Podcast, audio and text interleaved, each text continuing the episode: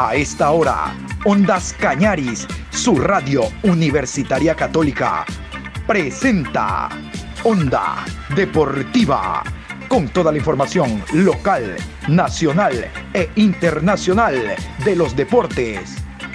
Comenzamos.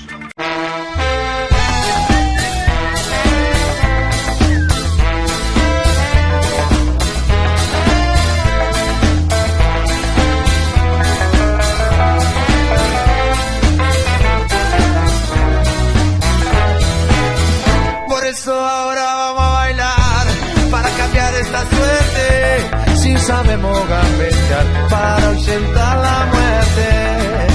Vamos a bailar para cambiar esta suerte. Si sabemos gambetear para ausentar la muerte. Hola, hola, buenas tardes, Onda Deportiva en este horario para hablarles de toda la información deportiva de los clubes ecuatorianos que van a participar a partir de mañana a nivel internacional Copa Libertadores, Copa Suramericana, el tema de la cuarta fecha que se jugó la semana anterior, jueves, viernes, sábado, domingo, esta cuarta fecha que dejó, como le decíamos en la mañana, al primer técnico cesante, el técnico de Sociedad Deportiva Aucas, Darío Tempesta, no es más director técnico por eh, el último resultado que se dio y de hecho eh, empatar, ganar solo un partido ha determinado de que el técnico que es lo, es lo más saludable, entre comillas, dicen los directivos. Es más fácil votar a uno que votar a mm, cuatro o cinco jugadores del equipo. No sigue al frente de papá. Papá no tiene director técnico. Pero vamos a escuchar a continuación los resultados. Vámonos con los resultados de lo que fue la cuarta fecha del campeonato. Les adelanto, sumen 27 goles se marcaron en esta fecha, una fecha pródiga en goles. Macará 1, Emelec 1. Deportivo Cuenca y Liga de Quito empatan a 2. Universidad Católica y Técnico Universitario empataron a 1. Delfín 1, Guayaquil City 1. Aucas 3, Independiente del Valle 4. Muchurruna 4, Manta 2. 9 de octubre 2, Olmedo 0. Barcelona 2, Orense 0. Y al momento la tabla de posiciones va de esta manera. Barcelona con los números perfectos. Cuatro partidos jugados, cuatro victorias, mínimo marca dos goles el cuadro torero. Vamos a ver cómo le va esta semana. Sábado, cuando tenga que enfrentar a Liga de Quito en el estadio Rodrigo Paz Delgado. Pero esa es otra historia que Ondas Cañari se la contará después. Lo de hoy es la tabla de posiciones jugada cuatro fechas. En la primera casilla Barcelona con 12 puntos más 9. Segundo Emelec 10 puntos más 5. Tercero, Liga de Quito, 8 puntos más 3. Cuarto, Macará, 7 puntos más 2. Quinto, Independiente del Valle, 6 puntos menos 1. Sexto, Muchurruna, 6 puntos menos 1. En la séptima casilla, Universidad Católica, 5 puntos más 2. Octavo, Orense, 5 puntos, sin gol diferencia. Noveno Delfín, 5 puntos, sin gol diferencia. Décimo Aucas, 4 puntos, sin gol diferencia. Décimo primero Deportivo Cuenca, 4 puntos menos 1. Décimo segundo 9 de octubre, 4 puntos menos 1. Décimo tercero Manta, 4 puntos menos 2. Décimo cuarto Guayaquil City, 4 puntos menos 4. Décimo quinto, técnico universitario, dos puntos, menos cuatro. Décimo sexto, Olmedo, un punto, menos siete. Y el fútbol no para. A partir de mañana los clubes ecuatorianos comienzan a moverse tanto a nivel de Copa Libertadores como a nivel de Copa Suramericana. Comienzan los clubes ecuatorianos a cruzarse entre ellos a través de esta nueva modalidad que hay para el torneo de Copa Suramericana. Vamos a iniciar por el día martes, mañana. Independiente del Valle jugará el partido de vuelta ante Unión Española en el estadio Rodrigo Paz. Digo partido de vuelta porque la semana anterior en Santiago, Unión Española derrotó a Independiente 1 por 0. Vamos a ver cómo le va a los Rayados el día de mañana que demostraron buen fútbol, una buena sensación futbolística. Lo menos justo fue el resultado, un empate debió haber sido lo más apegado a la realidad, pero en todo caso el fútbol da revanchas y esa la vamos a vivir el día de mañana. Mañana martes también les contaba, se abre el tema Copa Suramericana para los clubes. Eh, cruces entre clubes ecuatorianos en el Estadio Bellavista de la ciudad de Ambato, jugarán Macará ante el club Sport Emelec. Película repetida de la semana anterior, la semana anterior fue por la Liga Pro, ahora Copa Suramericana. El día miércoles otro equipo ecuatoriano jugará, hablamos de Universidad Católica, partido de vuelta, el partido de ida jugado en el Atahualpa, Universidad Católica 0, Libertad de Paraguay 1. El partido ahora será en Asunción. Realmente la tiene muy difícil el cuadro camarata, pero vamos a ver en qué medida los jugadores están concentrados y nos presentan el juego, por lo menos que finalizaron el año anterior, un juego muy atildado y equilibrado, y de repente pueden traerse la clasificación. Yo la veo muy difícil. Y el día jueves, otro choque de clubes ecuatorianos hablando de Copa Suramericana. En el estadio de Sociedad Deportiva Aucas, el Gonzalo Pozo Ripalda estrena técnico. El equipo del Aucas después de la salida de Tempesta y recibe al equipo de Guayaquil City. Aucas Guayaquil City, Copa Suramericana. Hablando de Suramericana, son partidos de ida, cruces entre clubes de un mismo país. Vamos a ver la próxima semana recién cuáles son los dos clubes ecuatorianos que clasifican ya a nivel internacional a representar a nuestro fútbol. Pero para eso tiene que pasar mínimo una semana. Hablando de los empates que hubo en esta fecha del campeonato, hubo uno que realmente no sé, creo que no estaba en los planes de nadie, que el técnico universitario de la ciudad de Ambato, que no estaba haciendo buen fútbol, vaya hasta la ciudad de Quito enfrentando a Católica y empate a uno. Bueno, realmente el que empató fue Católica, el técnico iba ganando en gran parte del compromiso, el gol lo anotó Luis Congo e incluso antes del gol de Congo, al Sugaray falló a un lanzamiento penal, pero miren la revancha que da el fútbol, el mismo Alzugaray le dio el tanto del empate. Bien por el director técnico Cheche Hernández, que logró eh, el empate eh, y el primer punto para su equipo en esta cuarta fecha, no solo que logró el primer punto el técnico, sino el primer gol a través de Luis Congo. Vamos a, a continuación a escuchar al director técnico colombiano, hablamos de José Eugenio Hernández, el Cheche. Congo mostró una molestia, una molestia en la parte muscular, en el posterior de su pierna derecha, y de ahí la obligación de sustituirlo para evitar mayor daño.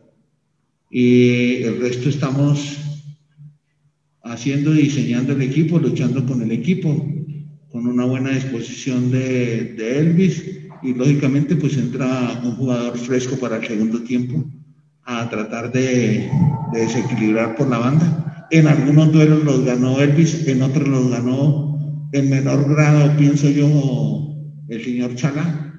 Así que de esa dimensión lo veo yo, ¿no? Algunos los iba a ganar, lógicamente, el delantero, eh, otros en su mayoría los ganó Elvis. Elvis eh, sacaron los dos laterales al ataque, salió Carabalí, salió Chalá, por el otro sector López, con el otro delantero eh, bandas que cambiaron.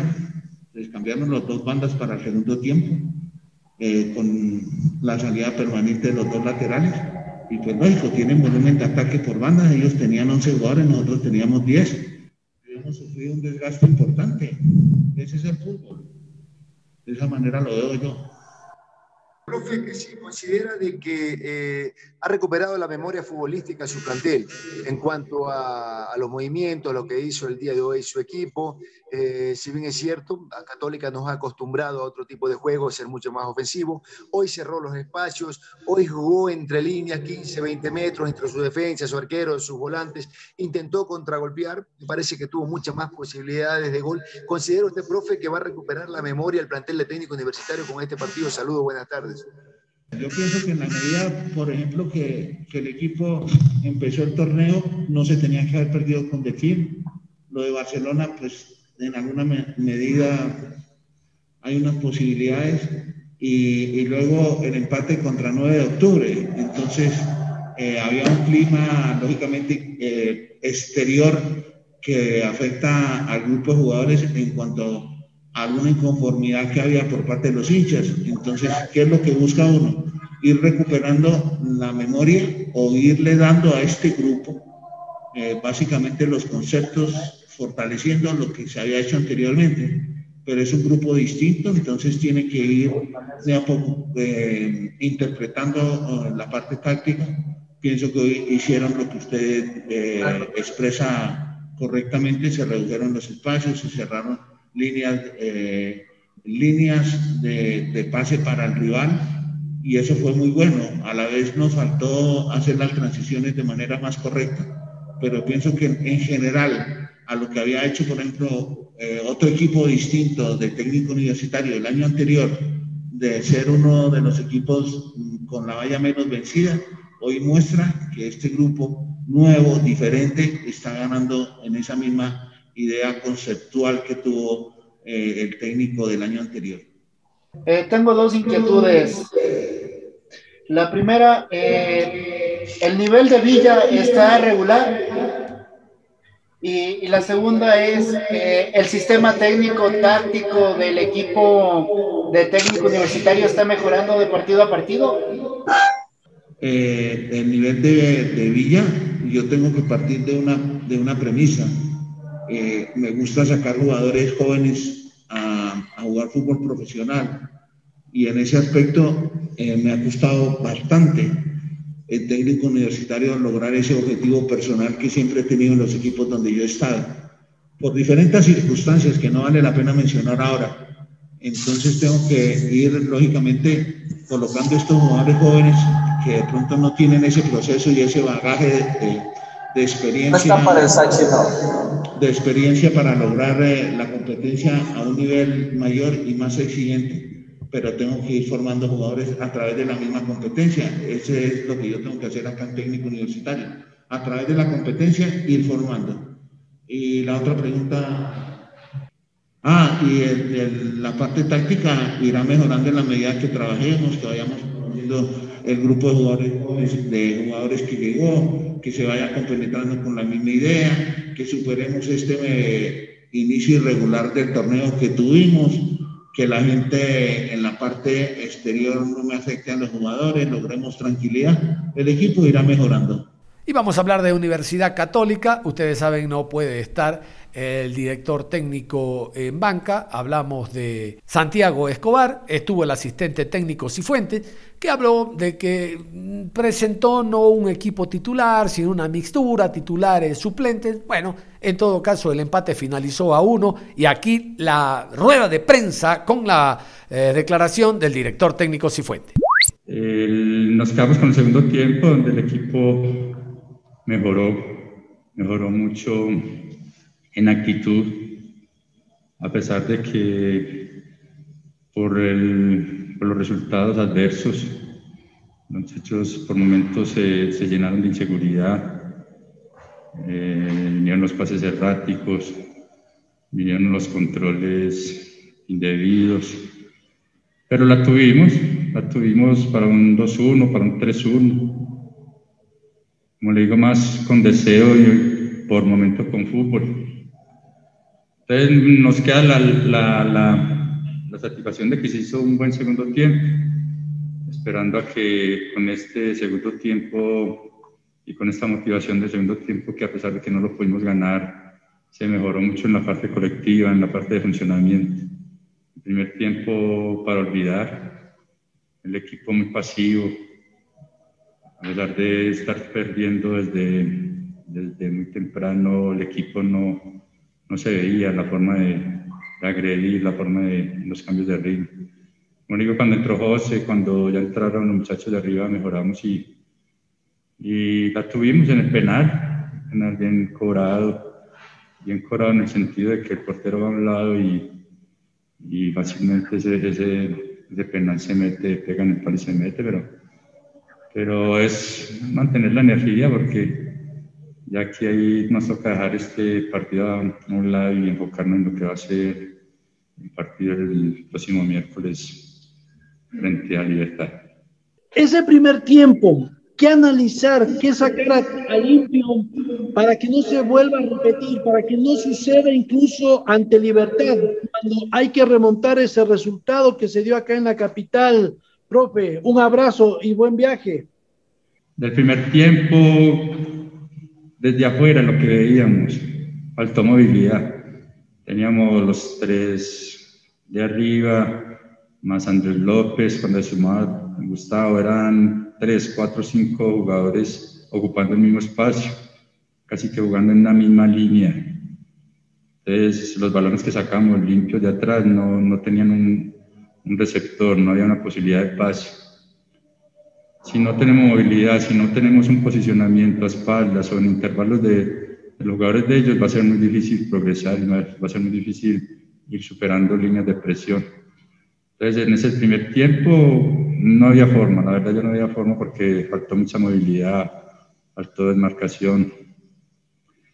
Y esperamos que corregir todo esto porque si bien Libertad aquí se defendió bien y se paró bien, aspiramos de que haya, a pesar de que tiene el resultado a favor, esperamos de que salga un poco más a jugar y, se vayan generando los espacios. Y que retomemos la seguridad con la pelota, porque lo de nosotros es la pelota y, y por momento no le dábamos tres, cuatro toques al balón y se llenaron de inseguridad y de, imprecisión. Mi pregunta es la siguiente, para ir mejorando el, el nivel técnico-táctico de, del, del, equipo camarata, eh, se debería poner más, más atención dentro del medio campo, mi querido profe, de que haya mayor movilidad entre los mediocampistas para que así Azugarray eh, tenga, tenga mayor posibilidades de goles. Ese equipo, la idea era presionarlo arriba, algo que hicimos bien. Usted que en todo momento lo igualamos y, y en ningún momento un equipo que tiene mucho control de la pelota, que tiene buenos inicios que le gusta la circulación del balón. En ningún momento pudo salir claro porque lo igualamos bien. Eso hay que abonarle al equipo. Obligándolo entonces al lanzamiento largo, lanzamiento directo. ¿Qué nos falta ahí? Eh, pelear los segundos balones. Eh, Congo nos, nos ganaba fácilmente. Entonces, el, el, como se dice, el medio campo no estaba muy poblado por jugadores de nosotros y ellos nos ganaban fácilmente la segunda pelota. Entonces son elementos a corregir, son cosas a corregir porque sabemos que cuando está Cardoso en, en libertad, esa es una de las opciones, por la talla, por la calidad, por la jerarquía. Y el, fútbol paraguayo, a pesar de que ese equipo, además de que juega bien, tiene control, tiene jugadores habilidosos, esa es una opción de que jueguen largo y, y tenemos que corregir esos segundos balones y, y que en ese mediocampo tengamos un mejor control y un mejor posicionamiento para que Lisandro pueda aprovechar mejor su, su desequilibrio por barrio. La Confederación Sudamericana de Fútbol, a través del Departamento de Calificación de Escenarios Deportivos, está haciendo un recorrido a nivel de América para eh, determinar qué escenarios serán sede oficiales de partidos finales, tanto de Copa Libertadores como de Copa Suramericana. Recuerdan ustedes de que hace un par de años ya la final, tanto de Libertadores como de Suramericana, se juega en, estadio único. No hay local, visitante, no. Un estadio que está designado ya con debido tiempo de anticipación. Entonces, el recorrido ya ha llegado a Argentina, a Brasil, y llegaron a Guayaquil, llegaron a Ecuador. Digo Guayaquil porque es el único escenario postulado, el Estadio Monumental, para ser sede de una final de Copa Libertadores de América para el 2021, 2022 o 2023. Uno conoce por declaraciones de los directivos del Barcelona que la idea es que el Estadio Monumental sea sede de la final de Copa Libertadores para el año 2022 porque el año 2022 se cumple el bicentenario de la reunión de los libertadores, José de San Martín y Simón Bolívar, en la ciudad de Guayaquil, hablamos de 1822. Por lo tanto, es más que significativa la fecha para eh, que ese año, 2022, se juegue la final de la Libertadores de América. Bueno, en contexto les cuento, llegó el grupo de calificación de escenarios deportivos y vamos a contarles literalmente lo que ha indicado Federación Ecuatoriana de Fútbol conjuntamente con Barcelona en base a lo que observaron los directivos de Confederación Suramericana.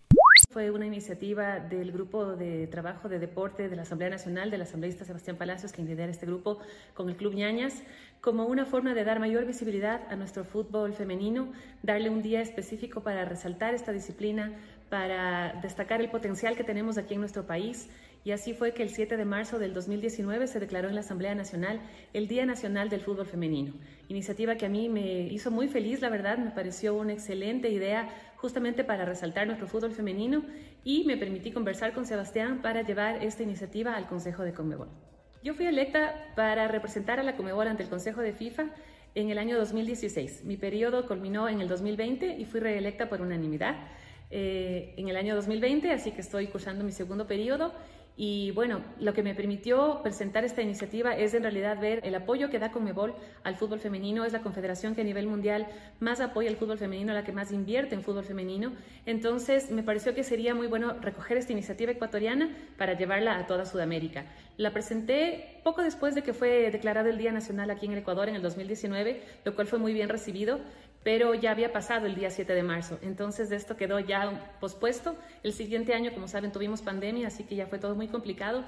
Pero para el último consejo de Comebol del día 4 de marzo, había conversado yo con el presidente Alejandro Domínguez para volver a plantear esta iniciativa ante el Consejo de Comebol. Fue muy bien recibida, fue aceptada por unanimidad y es así que Comebol también ya declaró el 7 de marzo como el Día del Fútbol Sudamericano Femenino. Este es un día muy especial para resaltar la visibilidad que debe tener el fútbol femenino, porque existe el potencial. En Sudamérica tenemos chicas con muchísimas ganas de jugar, con muchísimas ganas de mostrarse y necesitan más proyección. Entonces es un día especial, es un, un día simbólico como muchos otros en el mundo, para resaltar algo en especial. Así que el fútbol femenino se lo merecía también. Cuando Emily Lima fue presentada aquí en la Casa de la Selección, siempre dije que era un acierto total de la Federación Ecuatoriana de Fútbol por la trayectoria que ella tiene, por la experiencia que ella tiene y por todo lo que ella puede aportar para un proceso de crecimiento en el fútbol femenino en el Ecuador. Y bueno, creo que estamos viendo pasos, vamos dando pasos pequeños, pero ya tenemos una Superliga bien organizada, tenemos equipos participando en torneos, entonces es muy importante que sigamos apoyando esto. Desde la federación yo veo que hay apoyo, veo también que en la hinchada se va creando mayor interés, ponerle mayor énfasis y los medios también, que poco a poco van dando más cobertura al fútbol femenino. Como ustedes conocen, el presidente Infantino al comienzo de su gestión había hablado de al menos duplicar el número de jugadoras mundialmente en los próximos 10 años. Creo que se está haciendo un esfuerzo importante desde FIFA para apoyar el fútbol femenino. Eh, ustedes recordarán las últimas, eh, los últimos cambios que se dio, el apoyo que se da a las jugadoras embarazadas para que tengan una protección de su trabajo durante su embarazo, durante su periodo de lactancia, que su trabajo esté protegido y sus hijos también, que puedan cumplir una aspiración totalmente posible, totalmente humana. Bueno, también desde Comebol, como había dicho, hay un fuerte incentivo al fútbol femenino y así fue que en diciembre también tuvimos nuestro primer congreso de fútbol femenino sudamericano. La verdad hubo una participación masiva. Vimos ese concurso para emprendimientos de apoyo al fútbol femenino que tuvo una participación enorme y finalmente de los tres finalistas declaramos que los tres eran ganadores. Pensamos que los tres merecían ser resaltados y, tener ese apoyo de seguimiento y apoyo financiero además para el desarrollo de sus iniciativas. Lanzamos también el primer manual de fútbol femenino donde se recoge un poco de historia de nuestras jugadoras y objetivos también que tiene la Conmebol. Hemos hablado y no tanto de desarrollo de fútbol, porque en eso creo que está un camino ya trazado, pero sí para la formación de líderes femeninas en la gobernanza del fútbol. Esta es una iniciativa que ya se da en UEFA, en FIFA y sería importantísimo que Sudamérica también tenga su programa de formación de lideresas donde más mujeres puedan acceder a esta posibilidad de formarse, de entrenarse y de llegar a puestos importantes en la gobernanza del fútbol. Crean en ustedes mismas, eso es lo primero. Tengan muchísima confianza en su potencial, en lo que ustedes pueden lograr. Edúquense, apunten alto, persigan sus sueños y los van a conseguir.